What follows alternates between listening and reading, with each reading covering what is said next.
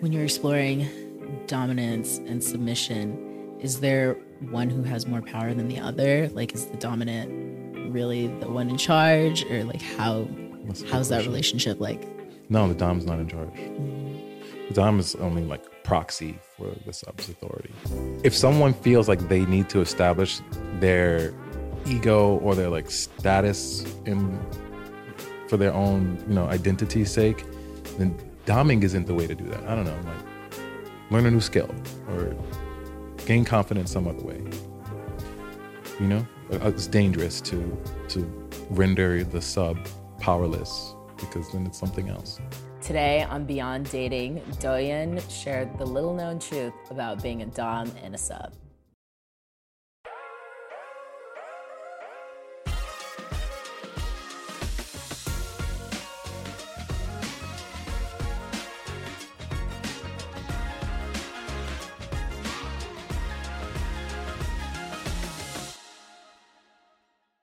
And our sponsor for today's episodes is Beyond, the newest dating app in town. Check it out at datebeyond.co.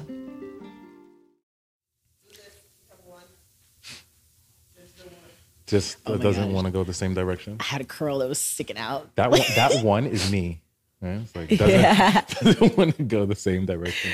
Oh yeah, you know you gotta have a little bit of Little difference tr- going yeah, on. little You know, transgression. add a little spice. Transgression makes things Yeah. work. Yeah. So you know what's what's something spicy you want to talk about today?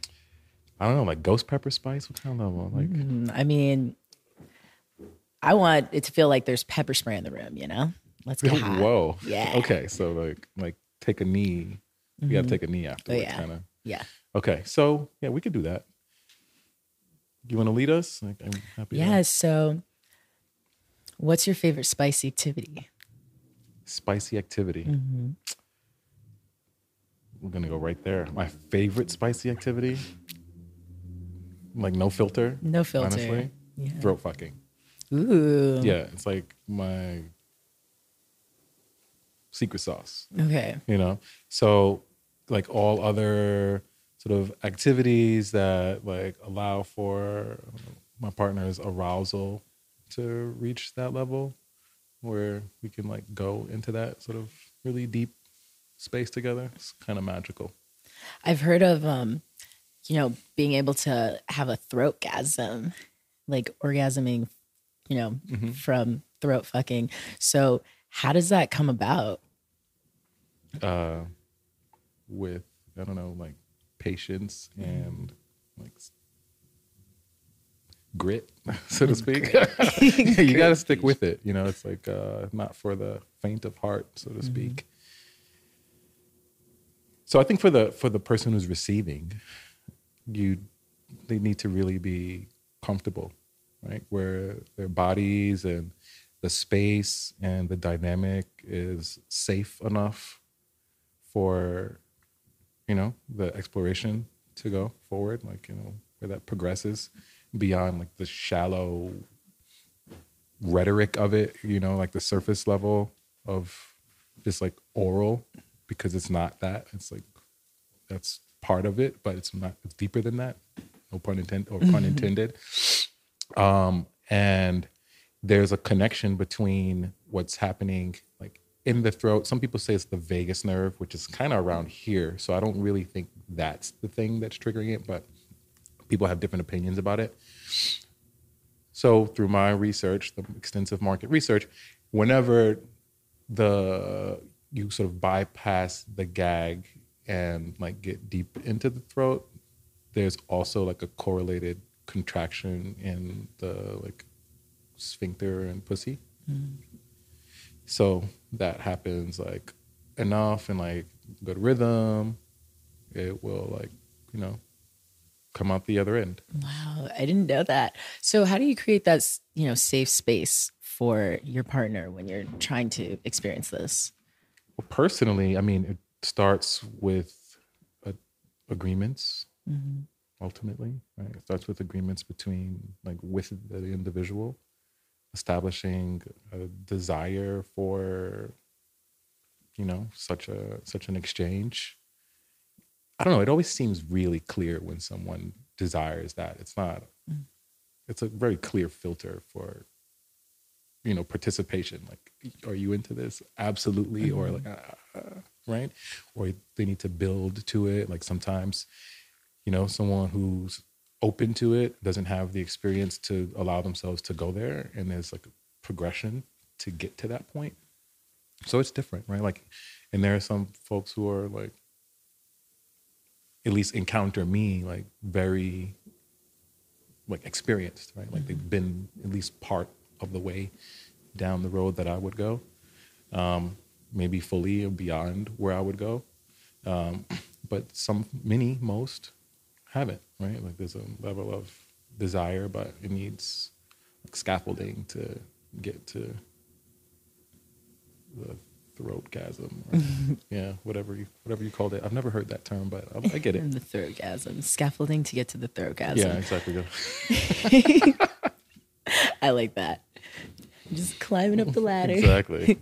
so, if I'm new to this and I want to explore, well, are you? Okay. I mean, me personally, no. Okay.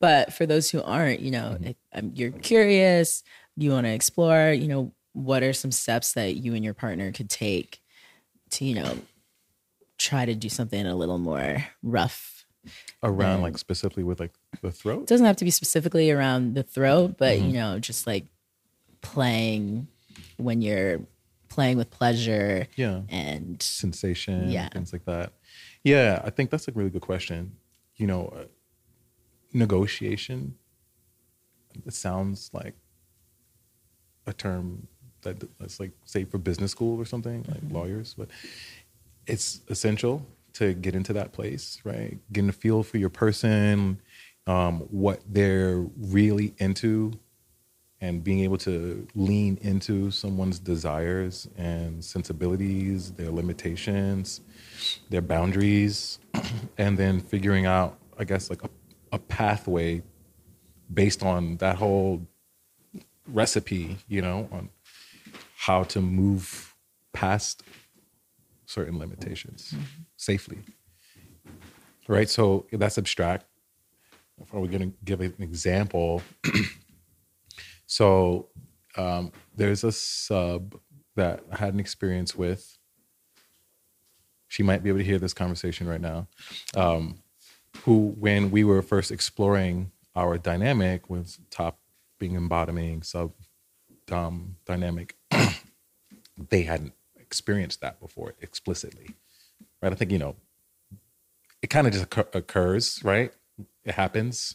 It's, you know, like oh, someone's just aggressive, mm-hmm. and you mm-hmm. like that, right? Um, but then when it's explicit, where there's like boundary pushing as part of the agreement, then we have to figure out what the beginning of the boundaries are, and just giving and surrendering to being a bottom was like the first one. It's like open to this, but I might like overreact if you know I'm triggered. Mm-hmm. So how do we begin to address that? So for instance, you know, something as subtle as you know, playing dress up with someone. Right? Where they mm-hmm. take orders or postures or assumed things that don't require a whole lot of sensation or you know sensory boundaries which can be more challenging than you know sort of roles right position mm-hmm. so things like that are really good to get started establishing those things making agreements a contract mm-hmm. even right like this is what this is and this is how far we'll go and when we get to that point let's reevaluate mm-hmm. um, yeah i think and then adding layers in over time and establishing, you know, how successful. We're gonna kind of stick with the business terms. Uh, how successful, you know, this this was, right? You know, first time being spanked or flogged or whipped or whatever extreme. Did you like that? You know, are there parts about it that you wish never happened, or right? And from there, you know what the next iteration mm-hmm. may look like. So when you're pushing boundaries like this and communicating with your partner, what's the process after you've hit like the limit? What's that process like? How do you pull them back in and show them that, you know they're still in this place of like love and care and support How I do it, or in general? in Wait, general wait, like a tip yeah. for somebody yeah. Yeah. Um, yeah, I think sort of eye contact is crucial, you know, especially after, you know, like you get to a, a critical point, like eye contact, like humanizing. There's an aspect of that experience where the bottom has assigned, you know, their authority for me to, or a top, a dom in this scenario, to make a good decision or a series of good decision, good choices. And if one of those choices, you know, leads to know, problem, trouble, pain, hurt in any way, then it's critical that whoever's doming is like also taking the accountability to like, you know, begin with humanizing themselves and being humble enough to accept that there's like more you know, to uncover. So how that person's feeling, you know, apologizing if it's authentic, maybe. But like mm. apologies can be problematic yeah when, you know, they're shallow and don't have action behind them. You know, uh, being available to take correction and implement the correction as soon as they're able. Right? Because it can be emotional both ways. Like if there's a problem in a scene, whoever made the mistake is also not feeling good. Hopefully. Hopefully. Yeah. It's not always that way, but you shouldn't be doming anyone if you make a mistake and you don't have any feelings about it. That's you can just put that on the cover, right? Like mm-hmm. if you're doming someone and you make a mistake or told that you like created some hurt or some pain and you don't feel anything in regards to that, then you sh- should stop. Mm-hmm. Right? So yeah, I think, you know, emotionally, physically, there's a tremendous amount of accountability.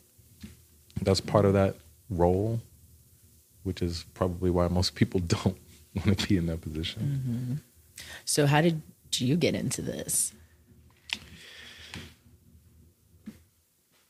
That's a long. that's a long story. Um, informally, I guess would like cover it blink like blanket statement. Informally, for sure. Um, I'm trying to remember the first instance where I was aware that I was doming someone. Uh, it was I don't know. It was I was young, you know, like, I don't know, like 19, 20 years old. And um, I had partners that I would see, you know, regularly and experiment with things because I just felt like very experimental with my sexuality at that age. And um, we tried things that were clearly not part of like the sort of sex position, you know, pleasure exchange, you know, uh, uh, uh, standards, right? Um, you know, choking, restriction, um, dangerous objects. I won't list them because I don't want to create any perceptions of me. I was, I admittedly did not know what I was doing, but I was very interested and it felt natural for me. I watched a film.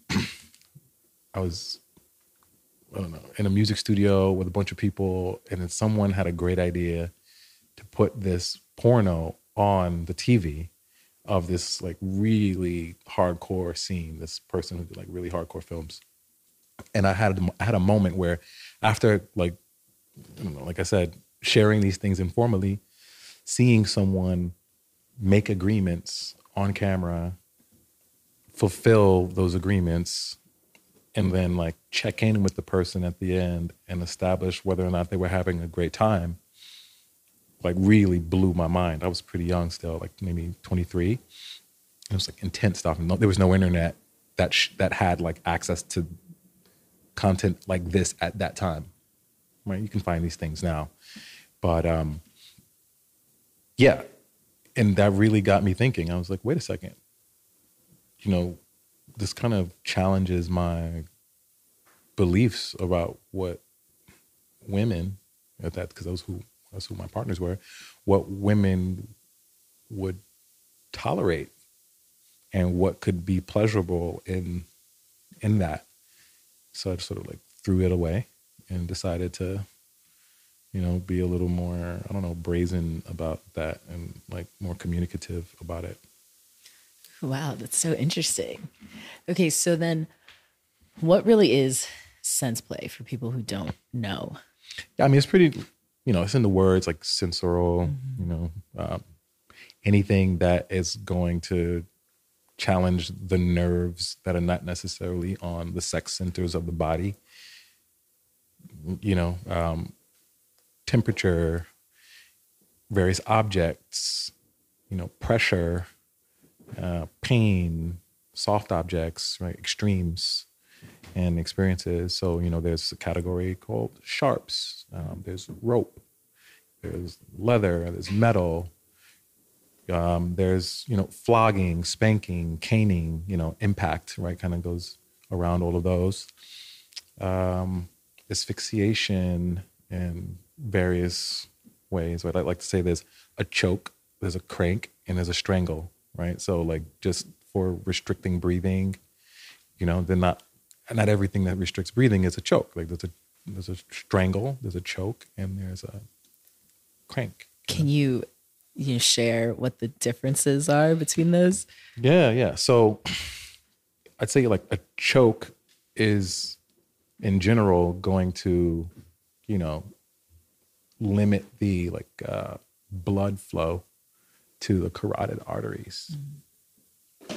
Right? So like there's this thick artery right here that's and if you press on it it's going to like stop blood flow to the brain and you will go unconscious mm-hmm. and typically when people are choked right that is what they're desiring when right while a strangle is really about like the wind like the trachea i think is what we're yeah. talking about right like compression mm-hmm. here like okay you know if i were to I don't know. Th- these may be loose definitions, but this is how I categorize it. Strangle is like where I'm looking to like cut off like the windpipe, but mm-hmm. not, you know, put pressure on like the blood between the body and the brain.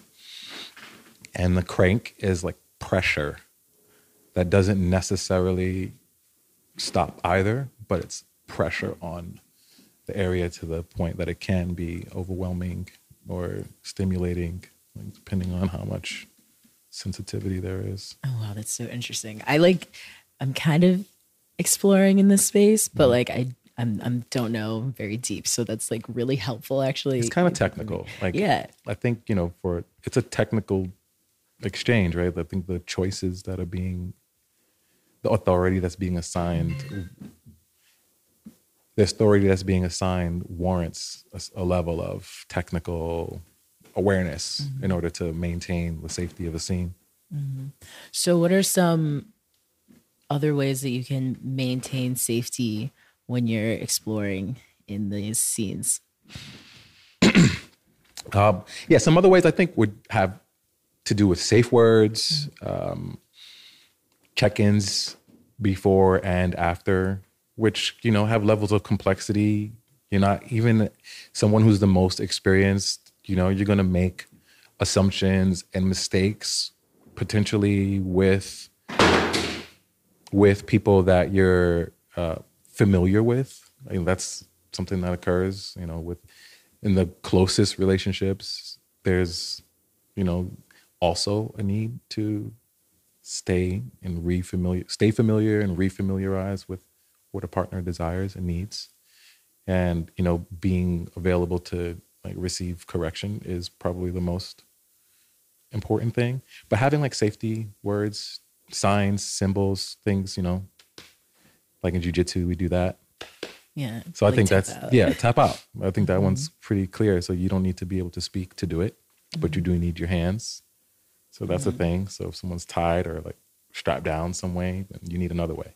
So if somebody's like tied, what what is your other way? Say I'm tied, I'm I have. Yeah, a, I, am not. I would never take away every way that someone can communicate, mm-hmm. right? So like, you, you're going to need your mouth, or your hands to be able to give a signal. But I, so I wouldn't dare take away both. Good tip. Right. Um, yeah. In general, I'd say like it's just safe to like make sure that someone's no has space in a scene. So when you're exploring dominance and submission, is there one who has more power than the other? Like, is the dominant really the one in charge, or like how how's that relationship like? No, the dom's not in charge. Mm-hmm. Yeah, the dom's not in charge.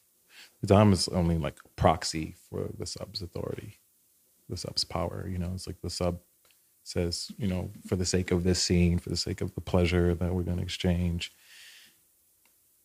here is like the authority to enact these things. But that agreement and the you know the scope of that agreement is completely the subs to establish. You know,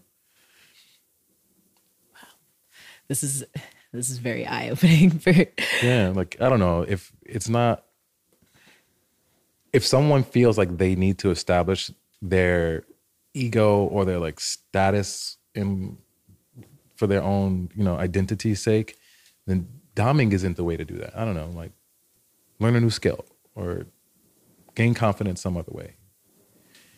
You know Uh, it's dangerous to to render the sub powerless because then it's something else.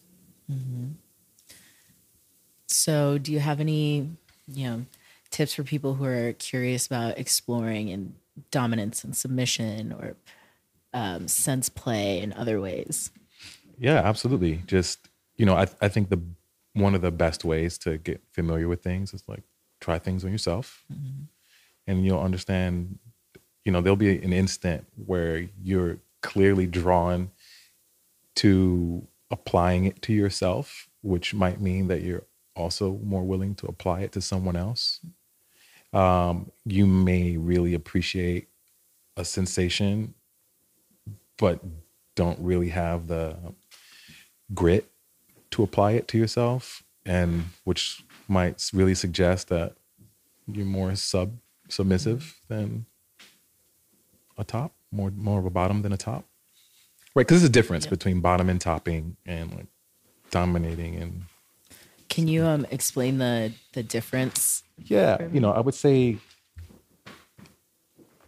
there, there there doesn't need to be kink involved to have a top and bottom in a scene Okay, so what does that mean? All right, yeah, so unpack it a little bit. So, you know, penetration or oral or massage and caressing and tantra and these things don't necessarily require any kink, right? Um, and you can have a top in that scene and a bottom, like someone who is creating the sensations while the other is receiving the sensation or someone who's sort of leading the scenario because you know the the top could be telling the bottom what to do to create the sensation right? From the bottom a bottom can top right? So right from the the person on the bottom can top with their voice with their confidence in this in the scene right their experience. While you know uh, a dom is by definition topping while also adding in complexity with like you know things that are not necessarily involving like pleasuring erogenous zones. The entire scene becomes the like the erogenous zone like the agreement that you will sit on your knees facing this direction until i release you. Right that's topping but it's dominance where you know there's something other than the sex that's being you know mm-hmm. exchanged or, or developed in that scene. Mm-hmm. So, is there anything else that, from your personal experience, that has, you know, that like led you to exploring the dom sub lifestyle? Uh, I mean, so many things. It just, I feel like for me, it just happens that way very naturally. I think, you know, of course, we're unpacking all the complexity of being human and everything that comes before this moment, right? Like it's part of the decision. Mm-hmm. Um, but for sure, you know, the feedback that I receive is a necessary part of that. You know, if the feedback that I was receiving was like, uh, maybe not so much, then I probably wouldn't be as enthusiastic about it. Mm-hmm. But I'd say, you know, one of the things, it's like a feedback loop, really, you know, where the more energy I can support and create as a Dom or top, the more I'm asked to do it. Interesting. So just like continues on and on. Yeah. Yeah. Wow. Well, do you have anything else to share? Like, I mean, yeah, we can just. We just what do you want to? what do you want to know? There's so many things. fun, juicy tip. If I'm, if I'm wanting to embrace being a sub mm-hmm. and build my confidence doing that, mm. and the same for if I want to embrace being a dom and build my confidence doing that. Yeah, like w- focus on one area at a time.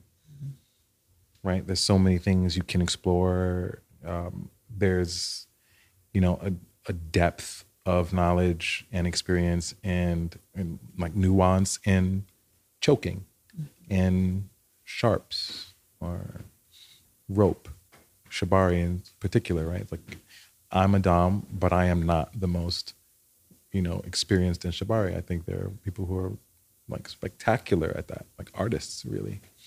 Um, you know, it's like a lifetime's worth of work.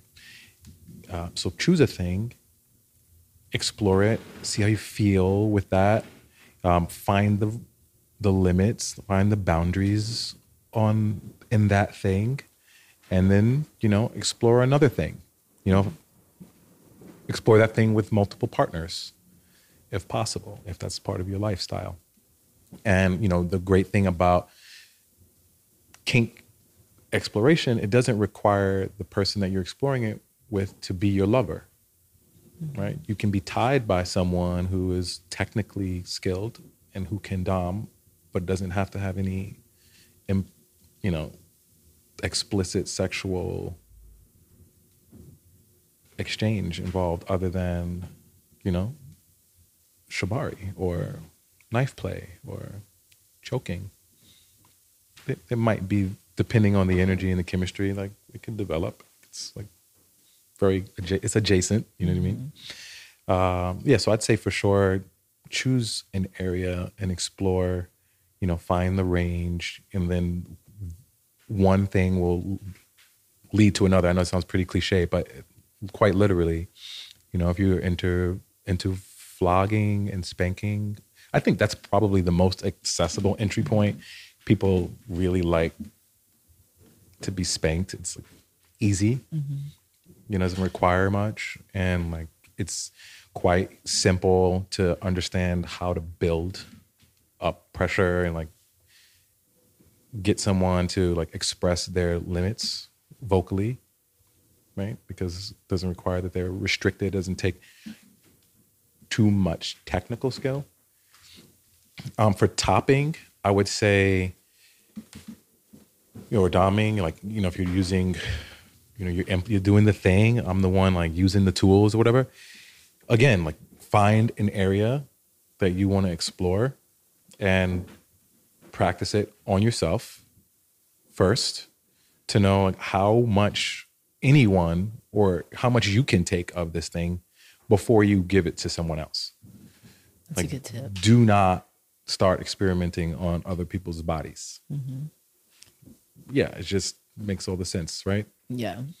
And, you know, start slow before you just like go for it.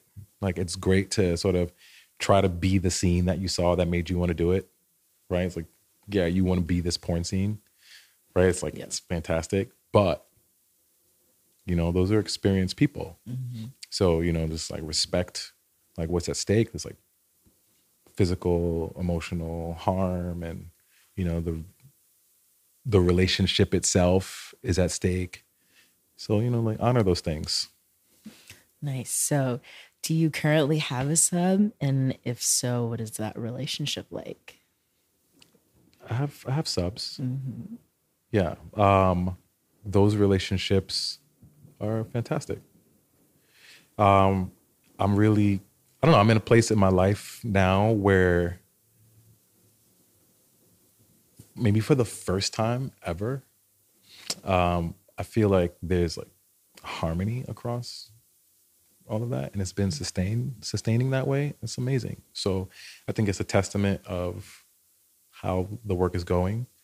It's not always perfect, still receive corrections or like a tap, a nudge for, you know, to be aware of things that are happening with them, between us, between them, right? Between my partners, even.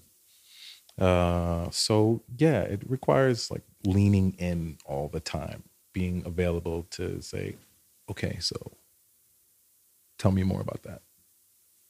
What can I do about that? Right. So I think that's the nature of what allows it to be to go well. But yeah, you know, so um, so I want to give a shout out to to a sub out there. So when we started this and we had a conversation about what I how we were going to refer to me, and the name that we're using for this conversation is Doyen, um, which was selected by one of my subs. Um, that was specifically a non sort of hierarchical title, like sir or master or right. Um, I don't know. Some people, I don't think daddy's necessarily hierarchical. It's just a it's a role. But you know, is a, is a daddy more is superior to a child? I don't think so. Not if you ask the dad. So anyway, um, just kind of kind of getting back to off the metaphor, but into this subject. So that name was given to me by one of the subs. So I just want to like say hi, and um, yeah, it's going well. I think it's going well. I'm not getting any cue that I'm in a problematic area right now from. So I think it's all good. That's good. I'm so happy that that's going well. And this has been very insightful. Yeah. So thank you very much for sharing all this. Yeah, yeah, it's a pleasure.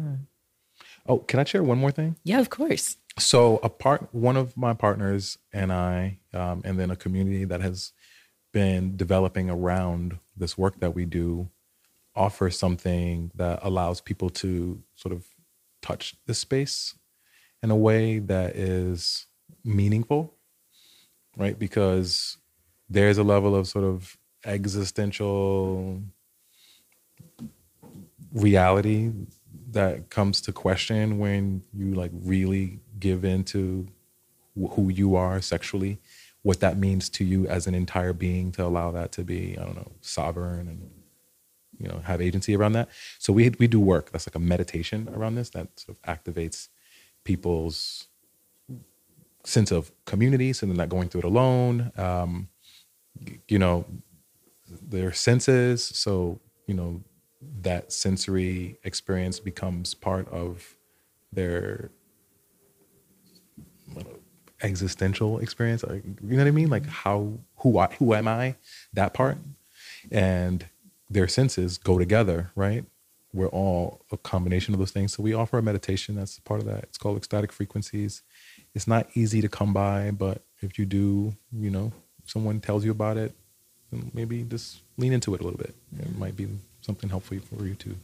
I'll definitely check it out. Mm-hmm. Thank you so much for sharing. yeah my pleasure. Hey. Well, hopefully we'll talk again soon and I'll be able to experience that meditation with you. yeah i love that Mhm. thank you for hosting me Of course.